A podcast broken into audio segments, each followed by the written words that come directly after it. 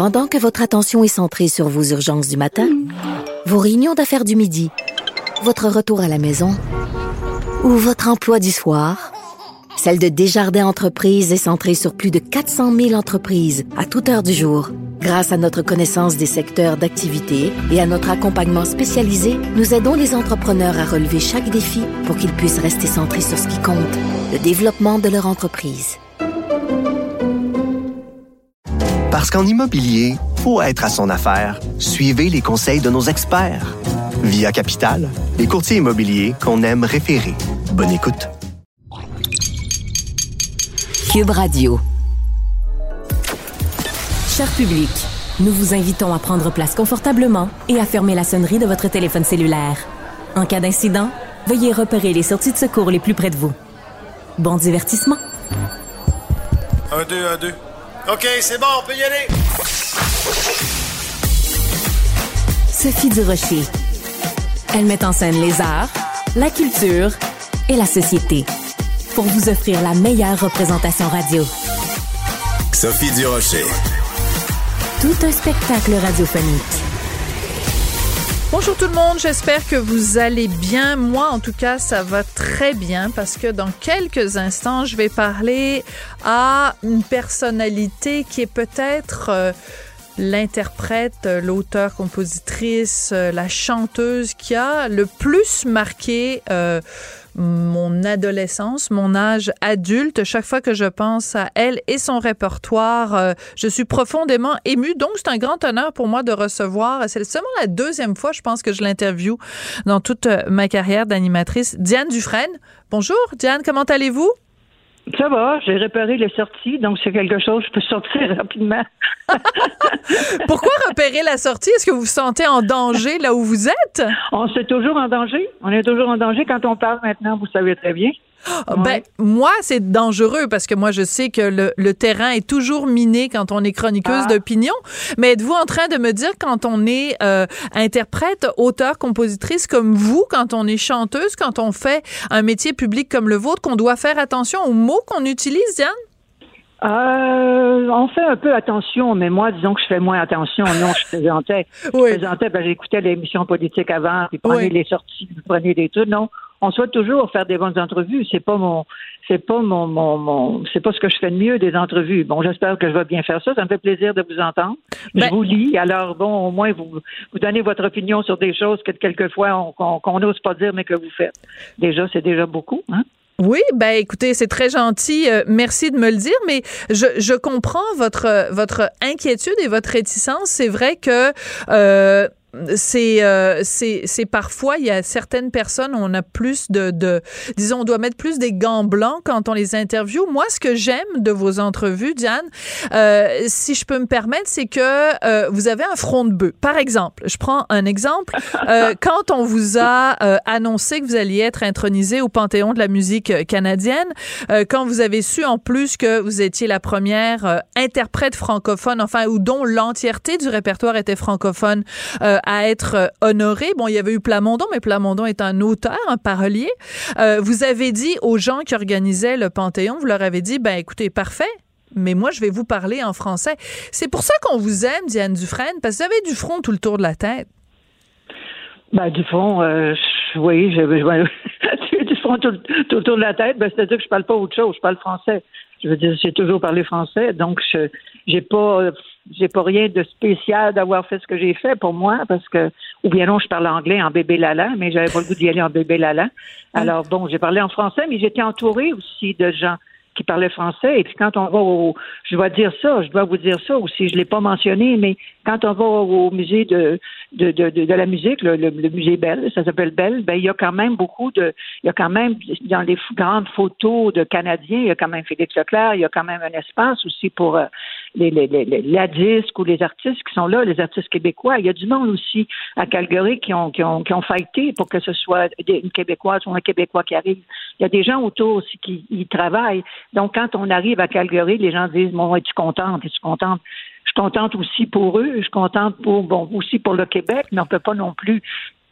C'est tout à fait normal, quelque part, que les Québécois elles, elles soient là en français. Donc, pour moi, il n'y a pas... Euh, j'ai pas fighté, puis ça m'a pas pris du, du, Bon, elles sont deux, donc tant mieux si j'en ai un, puis je m'en rends pas compte, mais euh, c'était pour moi quelque chose de, de, de naturel. Je dois dire que c'était naturel. Donc, je dois dire qu'en fond de deux, c'est pas naturel. Mais en même temps, c'est intéressant parce que euh, y a plein de gens, euh, beaucoup, euh, de, enfin disons des gens de la, de la nouvelle génération qui, eux, sont parfaitement bilingues, qui même chantent en anglais. Je pense entre autres à Charlotte Cardin, puis je respecte tout à fait ce choix-là. Mais vous, c'est un choix que vous n'avez pas fait. Vous n'avez pas Euh, fait de compromis pendant votre carrière. Est-ce qu'à un moment donné, vous vous êtes dit, ben si je chantais en anglais, je pourrais euh, faire carrière aux États-Unis, je pourrais faire carrière à l'international? Est-ce que ça, il y a un moment donné où ça vous a effleuré l'esprit de chanter en anglais? Non, ça m'a jamais effleuré l'esprit. Pour nous, euh, pour moi, chanter, euh, chanter en français, surtout chanter le français du Québec, c'était très important, c'était d'aller en France, parce qu'il faut dire qu'il y avait les chanteurs français qui venaient, bon, euh, la comédie canadienne, bon, euh, Gilbert Bécaud, ouais. euh, bon, euh, il y avait tous ces, ces grands chanteurs, ces grands, ces grands artistes, les frères Jacques, euh, Léo Ferry. Donc, j'étais dans cet univers-là et ça m'a jamais intéressée. Euh, Ça m'a jamais intéressé. Pour moi, c'était vraiment euh, bon la langue française. Bon, j'ai étudié quand même à Paris le chant et le théâtre, et c'était aussi avec le Plamondon. Et c'était bon chanter le Québec aussi. Euh, il y avait Marcel Lefebvre aussi au début. C'était très très oui. important pour moi. C'est, c'est mon identité. C'est mon identité. Bon, qui chante en anglais parce que bon, ça peut vendre plus et tout ça, mais mon identité et je peux pas l'enlever parce que tous tous les combats qu'on a fait pour parler notre langue, même avec même avec l'accent, c'est quand même bon. C'est important pour moi et ça le reste. Je ne peux, peux pas me changer. Ouais. C'est ainsi. C'est mais, ainsi. Mais Diane, est-ce que quand vous voyez des fois euh, la, le français qui, est, qui en arrache au Québec, euh, de plus en plus de place à l'anglais, euh, de plus en plus de place au franglais, des gens qui commencent une phrase en français qui la finissent en anglais, est-ce que ça vous inquiète ou vous vous dites, bon, ben c'est juste une évolution. Le Québécois, le, le, le Québécois parlé évolue de cette façon-là, puis c'est correct, puis euh, c'est comme ça que les jeunes parlent aujourd'hui. Ben, c'est pas vraiment correct. C'est pas vraiment correct parce qu'on peut pas oublier non plus l'histoire. On peut pas oublier son identité. C'est correct, c'est correct. Bon, je côtoie pas beaucoup de gens, puis bon, euh, c'est, c'est sûr qu'avec l'immigration et tout ça, c'est très difficile aussi de parler français. Je comprends, c'est beaucoup plus compliqué. Non, c'est pas pour moi. Euh, c'est pas euh, s'il y a rien de correct là-dedans. Bon, c'est une évolution. Euh, Ou la dévolution, elle allait aller à, à plusieurs à plusieurs niveaux aussi, à plusieurs sujets, et pas seulement dans la langue, mais notre identité est celle-là, puis on est fiers. Moi, je suis fière de, d'être québécoise. Je, je vais la tenir jusqu'au bout. Je, je, je vais avoir quatre-vingts ans dans un an. Je vais pas commencer à changer. Euh, on dit des mots anglais aussi. On était reconnus avec les, à parler français qu'on disait des mots week-end. On était les premiers Québécois qui mettaient, bon, euh, notre langue, on mettait des mots anglais, mais on vit, comme dit, comme disait Moustaki, mais euh, il disait, oui, mais vous chantez comme une Américaine. Euh, il disait, oui, mais elle vit en Amérique, on est des Américains de langue française. Ben on oui. On de ça aussi, on est des Américains, on pense en Américain, on vit en Amérique. Donc, on est des contemporains, en fin de compte aussi. Et quand on arrive, quand je suis allée faire mon, mon voyage à Paris, vous avez fait des voyages, tu oui. es tellement ravi, tu dis, my God, mais tout le monde parle français. Ça fait comme, ah, oh, chez nous. Tu sais, ça, moi, ça me fait ça. Oui. Alors, euh, puis moi, je, de toute façon, je parle toujours en français. C'était la condition sine qua non, de toute façon, pour euh, aller à Calgary. J'ai dit, moi, je ne parlerai pas une autre langue que, que, que, que le français. Et quand je vais dans un, dans un magasin ou que je fais des trucs à Montréal, je parle le français. Puis si, ben, ils répondent en anglais, ben, je continue de parler en français ou on change de vendeur. C'est aussi simple que ça. Excellent. Ben, je vous adore. On reconnaît là la Diane Dufresne qui s'est déjà euh, peinturée des fleurs de lys sur les seins. Je vois que vous n'avez pas changé d'un iota. Parlez-moi un peu de votre tournée avec le spectacle Sur Rendez-vous, donc cette causerie intimiste, dix villes au Québec. C'est, il faut s'attendre à quoi avec ce spectacle-là, de, Diane? Ben, c'est un concert, c'est un concert causerie. Je l'avais écrit pour euh, dans le temps de la pandémie parce que je savais que les gens étaient ont été pendant des mois et des mois enfermés euh, chez eux, sans parler. Bon, sans parler, ils parlaient aux gens, bien sûr, de, avec les gens qui vivaient avec eux, mais je veux dire, ils ne pouvaient pas sortir. Donc, oui. j'ai écrit un spectacle où on pouvait être dans une salle pendant la pandémie, une petite salle pour que les gens puissent parler, me poser des questions et que je leur pose des questions. C'est qu'une causerie. Bien sûr, je chante, je lis aussi une vingtaine de pages où je parle un peu de ma vie. Et je, j'intègre aussi des chansons. On dit toujours, Diane, vas-tu chanter des anciennes chansons? Je, par humour, je chante certaines chansons, euh, bon, euh, en les intégrant dans le texte. Et ça permet aussi aux gens de parler. Donc, mais c'est devenu une tournée. Donc maintenant, puis je, je croyais que dans la petite salle, bon, de du Jésus que les qu'avaient pas beaucoup de gens, mais la salle était pleine parce que c'était pas simple aussi de faire un spectacle en un concert avec un micro quand t'as la pandémie, un micro qu'on passe. Donc je voulais une petite salle pour que les gens puissent parler sans micro. Alors, euh, pouvaient me poser des questions. Donc, ça leur permettait de s'exprimer un peu et ça devient une tournée. Bon, mais tant mieux, je vais aller voir les gens. C'est quoi la meilleure question qu'un membre du public vous a posée? Oh, très souvent, c'est comme... Euh, c'est souvent des... Ben, de toute façon, je leur demande pourquoi ils sont là. C'est vous qui posez pourquoi la meilleure question. euh, ça veut dire pourquoi qu'ils me choisissent. Pourquoi qu'ils choisissent? Il y a tellement de choix. Pourquoi qu'ils ouais. choisissent? Ils choisissent, il y a des gens qui ne connaissent pas, puis qui, qui disent oh, « je ne m'attendais pas à ce que ce soit simple » ou que ce soit... Euh, c'est sur la créativité. Je suis très étonnée qu'ils parlent beaucoup de créativité et je, je, comment ils font des trucs, comment la, la créativité les aide en fait à, à vivre, même si euh, ça, ça les sort de leur timidité. Il y a, j'ai très, j'ai, c'était très rare des questions. Il y en a eu un, un, un jeune... Euh, un, un, un grand garçon qui était assis dans la première rangée, les jambes étalées. J'ai dit, bon, puis de toute façon, il faut avoir une espèce de rythme aussi dans les questions. Il ouais. faut avoir un rythme avec les réponses. Il faut toujours que, bon, ça fait sortir mon humour aussi. Et qu'est-ce qu'il vous a demandé, le jeune qui était foiré au premier rang? Ah, foiré, et foiré, était foiré. Ben, il m'a dit, tu te souviens-tu quand tu... Ben, puis il me parlait de trucs que pas du tout, j'ai jamais vécu ça. C'est des fois des espèces de fantasmes que les gens peuvent voir aussi. Donc, il devient, lui, l'élément qui fait rire les autres. Et puis, quand il y a des questions... C'est ça qui est extraordinaire. À Québec, il y avait une dame qui me parlait, bon, de son enfance par rapport à mon enfance, par rapport à sa mère. Et bon, c'était très important ce qu'elle disait, donc je pouvais pas l'interrompre. Et c'est le public qui a commencé à applaudir parce qu'il trouvait que c'était assez. Et j'ai trouvé ça, je me suis dit, wow, quand même, le public est là avec toi. C'est, c'est toujours, je suis toujours fascinée par ça. Donc, chaque question est importante pour les gens. Chaque question est importante. Puis mes réponses, bon, ça, elles font rire ou sont. Puis des fois, je les cherche aussi, mes réponses. J'ai pas toujours la bonne réponse. Et c'est souvent sur la créativité. Parce que moi, je suis un pont. Hein. Je veux dire, je me, moi, je me suis jamais considérée comme chanteuse. Moi, je suis un pont pour la créativité des gens qui peuvent. C'est une communication. C'est, c'est M. Vigneault qui m'avait dit, tu sais, Diane, c'est bien d'aller voir les gens, bon, chanter une chanson, t'applaudir. Mais de prendre le temps d'être avec les gens, parce que c'est notre métier, c'est mon métier. Absolument. Alors, c'est, un, c'est un plaisir pour moi, même si ça m'angoisse un peu, c'est un plaisir. Ben, il faut pas que ça vous angoisse trop, parce que vous en avez quand même dix villes à faire. Et Diane, je vais vous quitter simplement en vous rappelant un petit souvenir. Il y a quelques années de ça, je vous avais interviewé pour les choix de Sophie, et euh, on avait une passion, et on l'a, j'imagine, encore en commun, pour Barbara, et Barbara avait composé une chanson pour son public qui s'intitule « Ma plus belle histoire d'amour, c'est vous ». Ben, j'ai envie de vous le dire, à vous, Diane Dufresne, ma plus belle histoire d'amour euh, créative, c'est avec vous. Je vous embrasse, puis bonne chance avec la tournée. Merci beaucoup. Bonne journée.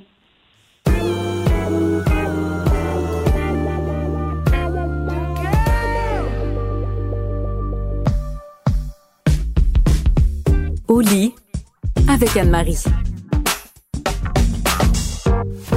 Ouh, au lit avec Anne-Marie. Anne-Marie Ménard, professionnelle en sexologie. La semaine dernière, euh, on a eu un coitus interromptus. On était en train de parler de edging et puis là, j'ai été obligée de vous couper le sifflet. On a été obligé de remettre ça à aujourd'hui. Alors, on continue. Il faut que vous m'expliquiez le b a-ba du edging parce que ça a l'air que je suis en train de passer à côté de quelque chose de vraiment chouette. Absolument. On a fait du edging la semaine dernière. On a commencé quelque chose qu'on n'a pas terminé. on, a fait, on a fait monter la tension. J'adore. Donc, alors, expliquez-nous. Donc, le edging, pour les gens qui veulent avoir des orgasmes plus puissants, qui veulent intensifier leurs orgasmes, il faut prendre note de ce qui va être mentionné aujourd'hui. Donc, c'est quelque chose qu'on fait avec ou sans partenaire. C'est une pratique qui demande euh, un certain contrôle sur notre corps, mais qui nous en donne également. Donc, les gens qui vont avoir euh, des problèmes au niveau de la, l'éjaculation euh, précoce, ben ça, ça va être une bonne technique pour vous aussi. Donc, l'objectif, c'est de faire monter la tension orgasmique, D'accord. mais d'arrêter la stimulation juste, juste avant l'orgasme pour pas avoir l'orgasme. OK. Donc, Donc on est des agaces. Absolument, des agaces de l'orgasme. OK. De, un, un agasme. Non, je vous laisse aller. Je vous laisse aller. Ah, c'est bon, ça, j'aime ça. Ouais. Euh, donc, oui, sur une échelle de un à dix, dix étant l'orgasme, on arrête vers huit, huit virgule cinq, neuf. Et là, oups, on prend une petite pause. Ah. On fait redescendre l'attention. On recommence le petit manège jusqu'à en revenir à huit, huit virgule cinq, neuf. Et là, on redescend juste avant d'atteindre dix. Et donc, on peut faire ça très, très, très longtemps. Et plus on le fait, plus on a on fait monter la tension, plus on a envie d'atteindre l'orgasme. Et quand on se laisse aller, apparemment que l'orgasme peut devenir très, très, très intense. Il y a des gens même qui font ça pendant des jours avant d'avoir leur orgasme. Pendant des jours, donc, ils appellent au bureau en disant « Je viens pas travailler, ben, je suis en train de faire du edging. » Non, non, c'est qu'on remet à demain en disant « Bon, on est, on est rendu à huit virgule cinq, on s'arrête, on reprend ça le lendemain. » C'est ça, c'est ça que vous voulez dire, là, pas rester au lit pendant, euh, au lit avec Anne-Marie pendant trois jours et demi, là. Ben, s'il y en a qui veulent le faire et qui ont ce loisir-là, en fait, qui ont le temps, écoutez, profitez-en. Mais euh, non, c'est ça. Il y a des gens qui vont le faire une journée, qui vont « Oh, non, j'atteindrai pas l'orgasme aujourd'hui, je vais attendre à demain. » Et on recommence le manège. Donc, euh, comme j'ai mentionné, là, les, les bénéfices du edging, il y en a plusieurs. Donc, évidemment, c'est d'avoir des orgasmes plus intenses, plus profonds. Mais comme je l'ai mentionné euh, au début, c'est que ça nous permet d'avoir un contrôle plus... Euh, un meilleur contrôle, en fait, de notre corps, euh, surtout pour les gens qui ont une éjaculation précoce. Euh, c'est vraiment bon pour eux parce que ça leur permet de, de contrôler, en fait, cette venue de l'orgasme. D'accord. Alors, vous avez mentionné dès le début que c'est quelque chose qu'on peut pratiquer soit euh, à deux, soit seul. Donc, quand on est seul, bon, c'est facile. On a juste à décider soi-même, quand on est rendu à huit virgule cinq, de s'arrêter. Quand on est à deux, ça devient plus compliqué parce qu'il faut qu'il y ait un, un, vraiment un grand dialogue parce qu'il faut que les deux euh, s'arrêtent pour mieux repartir. Oui, exactement. Mais en fait, je pense que quand on apprend à connaître notre partenaire, on est capable de décoder, de faire une certaine lecture des comportements de, euh, de nos, nos partenaires quand ils sont sur le point d'atteindre l'orgasme. Donc, c'est un travail à deux. Puis même, je trouve que ça, ça découle un peu de la pratique du tantrisme. Oui, oui, ben, tout que... à fait. J'allais le dire. Non sans blague, j'allais le dire parce que ça ressemble beaucoup à ça. Le tantrisme, c'est vraiment de se, de se retenir. Euh, enfin, la pratique tantrique, ça, ça revient vraiment à ça, là. Oui, exact. Puis, tu sais, c'est de, c'est de regarder, bon, euh, est-ce que la, la respiration s'accélère? Est-ce que, on sait, l'orgasme, hein, c'est une, une accumulation de tension dans le corps. Donc, on en est où? Dans le, le corps de notre partenaire, on est où? Euh, est-ce que, ben, il y a des mouvements? Est-ce qu'il y a, il y a un changement au niveau du visage? Donc, il y a toutes sortes de choses qu'on peut observer chez le partenaire pour savoir juste quand s'arrêter. Puis, euh, effectivement, on peut le dire avec des mots aussi, là. Oui, OK. Euh, donc, il y a différentes euh, euh, pratiques qui nous permettent justement, donc théoriquement, d'avoir euh, des orgasmes beaucoup plus euh, forts. Un autre sujet dont vous vouliez nous parler aujourd'hui, c'est la dysphorie post-coïtale. Donc, on comprend après l'orgasme, mais euh, en, euh, la dysphorie, ce serait, ça signifierait quoi dans ce cas-là? J'ai trouvé ça intéressant de, de rajouter ça parce qu'on parlait d'orgasme ouais. la semaine passée, donc ça allait dans, dans la, la thématique. La dysphorie post-coïtale, c'est un phénomène qui est plus commun qu'on le pense. On, on dirait que c'est environ un dix pour cent de la population qui le vit. Mais j'ai trouvé une étude euh, qui a été faite dans un campus universitaire, puis apparemment que quarante-six pour cent des femmes avaient admis en, en avoir déjà vécu une. Donc, la dysphorie post-coïtale, effectivement, c'est après le rapport sexuel. On ressenterait, on ressentirait euh, des symptômes euh, qui, qui varient entre des sentiments de solitude, un sentiment de vide, de tristesse, d'irritation, de mélancolie. Oh. Qui peuvent même, qui peuvent mener à une détresse psychologique. Donc, il y a des gens qui pleurent après l'orgasme. Et, ah euh, oui? Oui, absolument. Ben, c'est... Donc, ça... oh, non, non, et continuez, puis après, je vais dire quelque chose. OK. Ce qu'il faut savoir, toutefois, là, c'est que là, je parle vraiment d'un rapport sexuel qui est consentant, dans lequel il y a peut-être eu énormément de plaisir.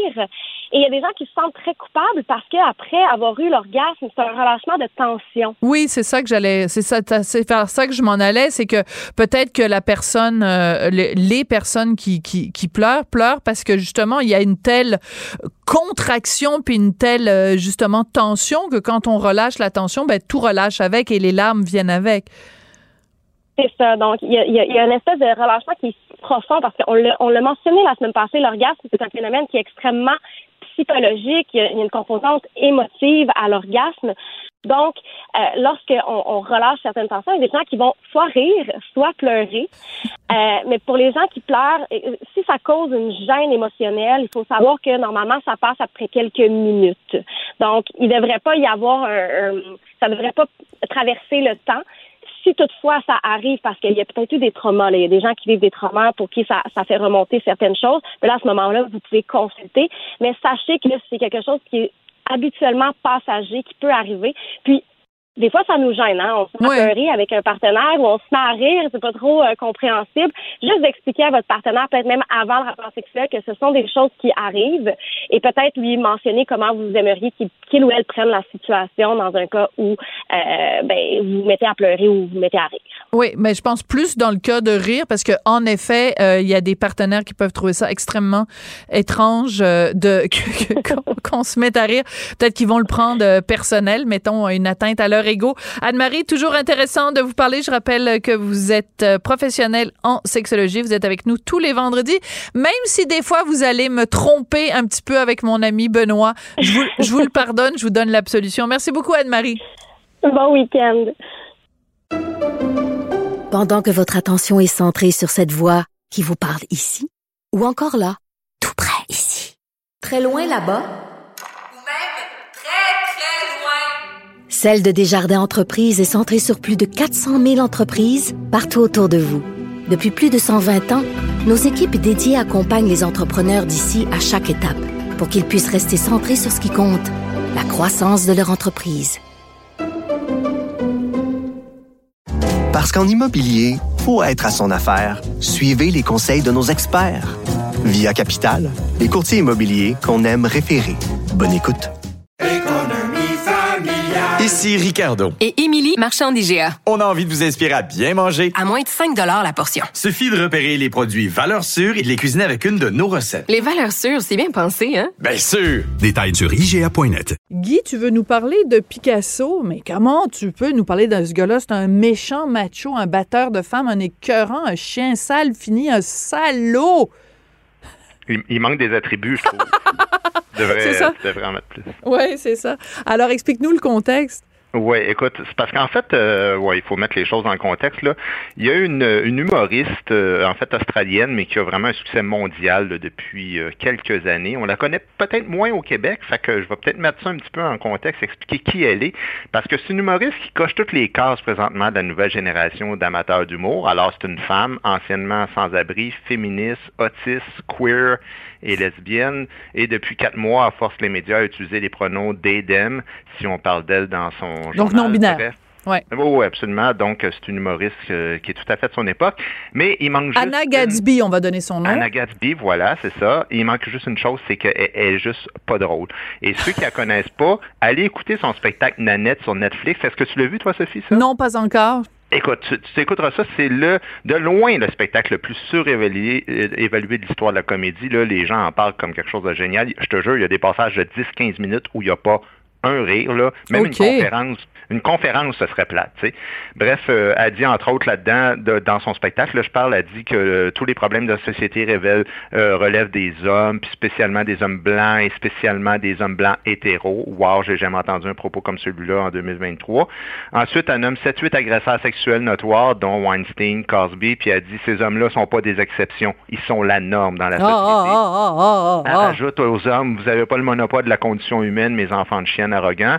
Tu vois, genre, bref, dans ce spectacle-là, elle parle de Picasso, qu'elle compare à un violeur, mm-hmm. et le musée de Brooklyn dit, bon, ben écoute, quelle artiste novatrice, on va lui donner un contrat pour faire une exposition dans laquelle elle va pouvoir mépriser Picasso à sa guise. Le musée de Brooklyn, qui est un musée très sérieux. Là. Bon, donc, oui, que j'adore, qui est un musée extraordinaire. Euh, il y a plein ça, d'art et, contemporain, c'est fabuleux.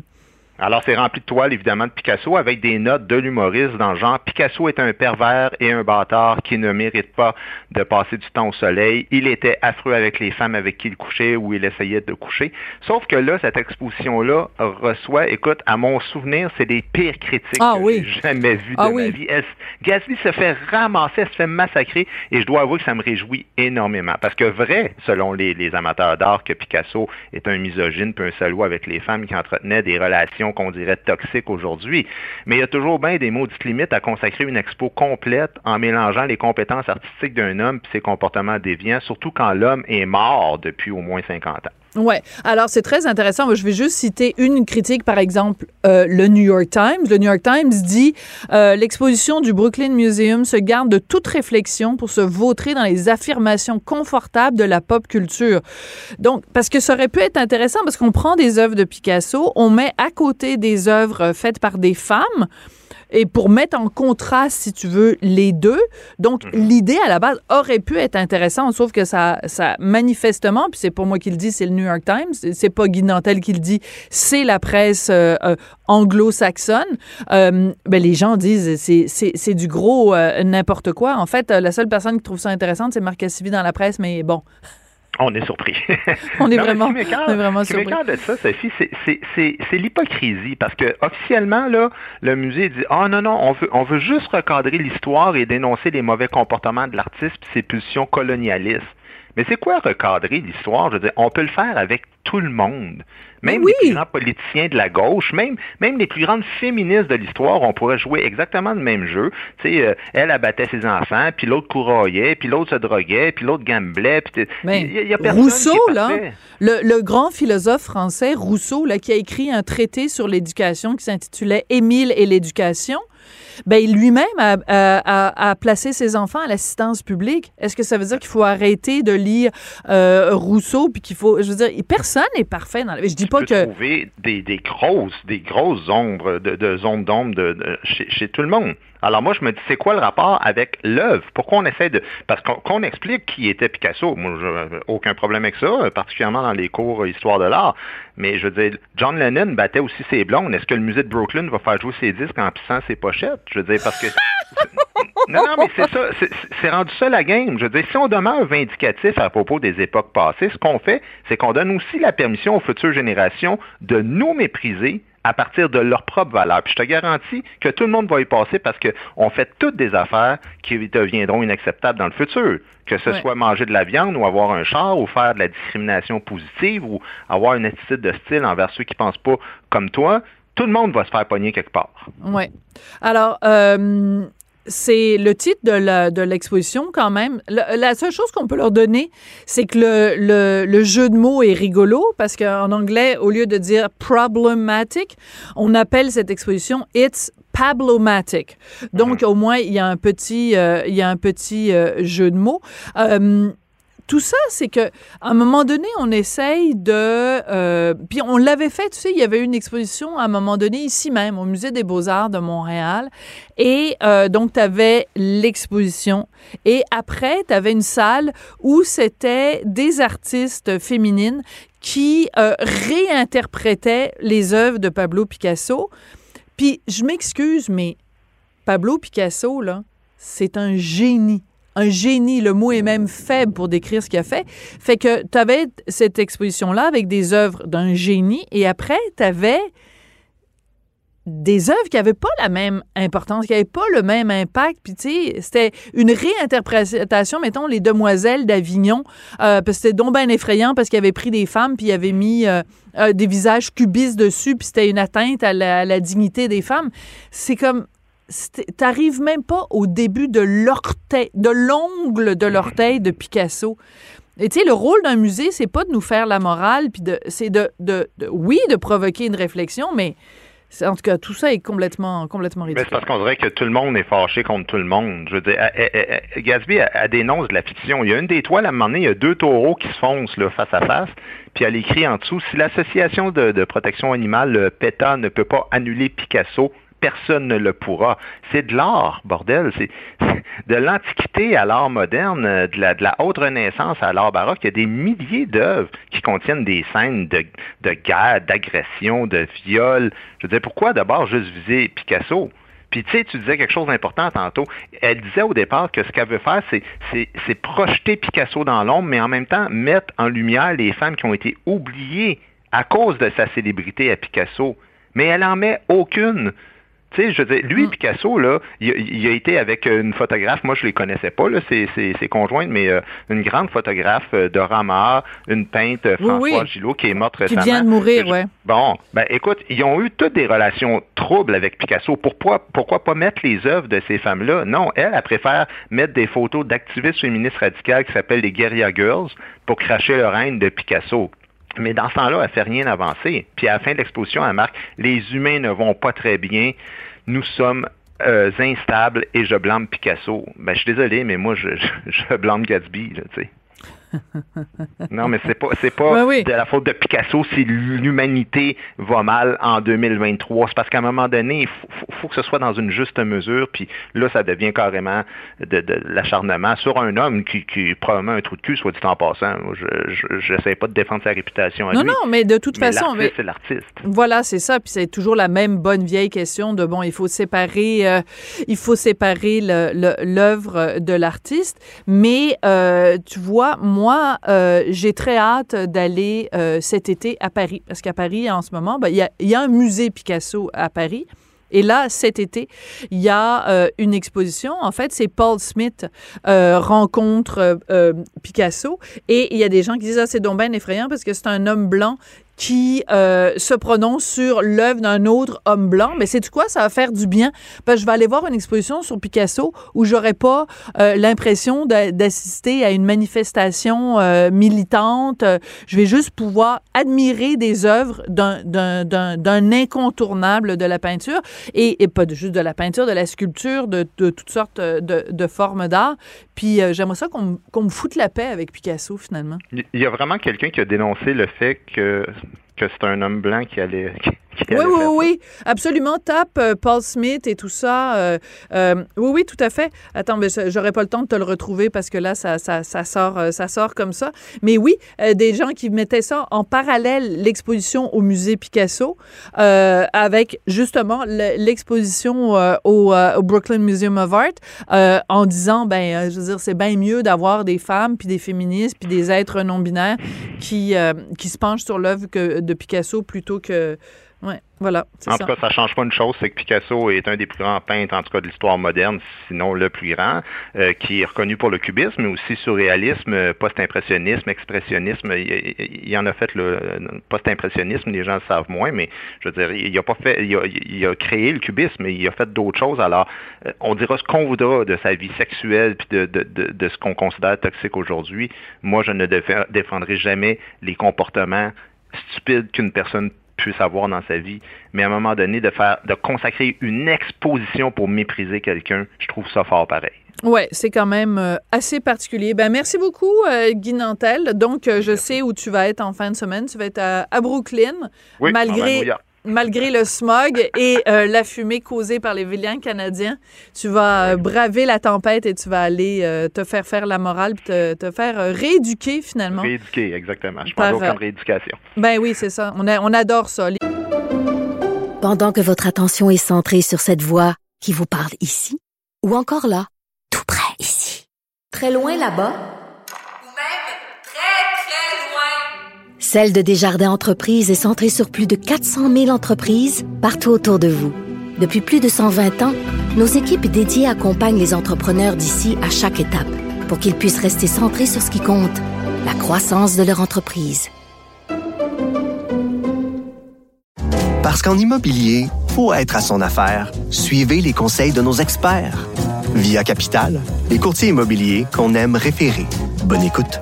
Économie familiale. Ici Ricardo. Et Émilie, marchand d'I G A. On a envie de vous inspirer à bien manger. À moins de cinq dollars la portion. Suffit de repérer les produits Valeurs sûres et de les cuisiner avec une de nos recettes. Les Valeurs sûres, c'est bien pensé, hein? Bien sûr! Détails sur I G A point net. Musée comme camp de rééducation, c'est formidable. Hey, merci beaucoup, Guy Nantel. À lundi. À lundi. Elle est parfois dramatique. D'autres fois, satirique. Mais chose certaine, elle ne joue jamais la comédie. Sophie Durocher. Y'a rien qu'à changer, nous, on arrose toujours pour la cause. Ils ont voulu m'enfermer, mais j'ai quand même battu ma cause. Maintenant libéré, je vais mettre tous ces rappeurs sur pause. T'as, t'as entendu? Je vais mettre ces rappeurs sur pause. Et si jamais tu oses, t'auras pas le temps de voir nos doses. Alors, ce que vous venez d'entendre, c'est un extrait du rappeur euh, québécois V T qui se retrouve euh, non pas dans les pages culturelles des journaux ces jours-ci, mais dans les pages euh, des chroniques judiciaires. On va parler de tout ça avec Michael Nguyen, qui est chroniqueur judiciaire, justement, au Journal de Montréal, Journal de Québec. Euh, bonjour, Michael. Bonjour Sophie. Alors son nom de scène, son nom d'artiste, c'est Viti, c'est un jeune rappeur, mais son vrai nom c'est Yahia Mouhim et euh, ben il est, euh, il a eu affaire avec la loi pour quelle raison, Michael? Oui, donc faut donner du contexte. Yahia Mouhim, comme euh, comme tu dis, c'est un jeune rappeur montréalais. Bon, ce qu'il fait, c'est pas du Eminem, c'est pas du Machine Gun Kelly, c'est pas du M C Solar. Mais lui, il semble assez populaire auprès des jeunes et il avait fait un clip de rap il y a, il y a quelques années où il exhibait des armes. Donc évidemment, comme dans chaque clip, il dit « toutes ces armes sont fausses », sauf qu'en réalité, c'est des vraies armes. On voit, c'est de la musique très violente qui fait la promotion de la violence, euh, du gangster rap un petit peu là dans, ouais. dans son style. Il s'est fait attraper, il est allé en prison, trente-six mois de prison et à peine sorti, ben faut croire qu'il a rien appris. Donc, euh, le procureur de la Couronne disait il semblait intelligent, mais sur ce coup-là, il semble avoir complètement échappé. Quelque chose de très courageux, ça s'est passé euh, il y a trois semaines dans un bar de danseuses de Mirabel. Il, une personne s'est rendue là en voiture et avant même que cette personne-là descende, ben, il s'était entouré par euh, neuf dix individus, donc, euh, dont Mouhimet, qui, euh, une dispute, on comprend que c'était pour une affaire de, de vol ou quelque chose. Et même s'il était accompagné de neuf autres personnes, ben, le rappeur, il a décidé de sortir un couteau puis de poignarder la victime. On voit l'acte très courageux ici, la victime qui a été atteinte au poumon, qui a dû être opérée. Mais évidemment, ben, comme il est quand même très connu du milieu policier avec des caméras de surveillance, il s'est fait attraper et ce matin, il a plaidé coupable, ce qui lui a valu dix-huit mois de prison. Alors, c'est quand même particulier parce que, bon, ben dix-huit mois, évidemment, euh, c'est euh, c'est en dessous de la barre des deux ans. Euh, s'il avait été euh, trouvé coupable de, de, de voies de fait plus graves que ça, ce qui est particulier dans ce cas-là, c'est que la victime a refusé de se présenter euh, au, au palais de, de justice. Est-ce qu'on sait pourquoi? Il y a très peu de choses qui ont été dites. Donc la victime, après euh, l'agression, évidemment, elle a été transportée à l'hôpital. Elle a parlé euh, brièvement euh, aux autorités, aux policiers, aux ambulanciers, sauf qu'après, elle a décidé de ne plus coopérer du tout. Donc là, ça devenait vraiment une difficulté pour la couronne parce que malgré les déclarations, si on allait à procès, est-ce qu'il y avait un risque que la victime décide de changer sa version pour euh, exonérer euh, le...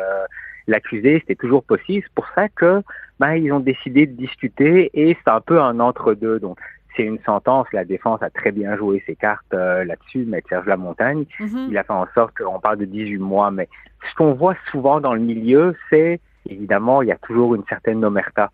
Donc, euh, est-ce que la victime avait des choses à se reprocher? Est-ce qu'elle avait des antécédents criminels qui font en sorte qu'elle avait peur de représailles? On ne le sait pas, mais on peut très, très bien l'imaginer. Quoi qu'il en soit, ça a fait en sorte que le Mouhim a pu s'en sortir avec une peine assez clémente de l'aveu même de la couronne. Oui, alors ce qui est assez particulier quand on lit ça, puis qu'on, moi je suis vraiment euh, une néophyte dans le domaine de la justice, je me dis le gars, il passe trois ans en prison simplement parce que dans un vidéoclip, les armes qu'il exhibait étaient des vraies armes qui avaient été saisies par les policiers, mais il prend un couteau. Il rentre le couteau dans le... Il perfore le poumon de quelqu'un, il lui vole sa montre, son iPhone et mille dollars et il s'en tire avec dix-huit mois de prison. On a l'impression que les peines ne sont pas à la mesure de la faute. Exactement. Puis ça, c'est quelque chose que la justice doit d'expliquer. Parce que, évidemment, ça se fait. On voit le résultat, dix-huit mois de prison.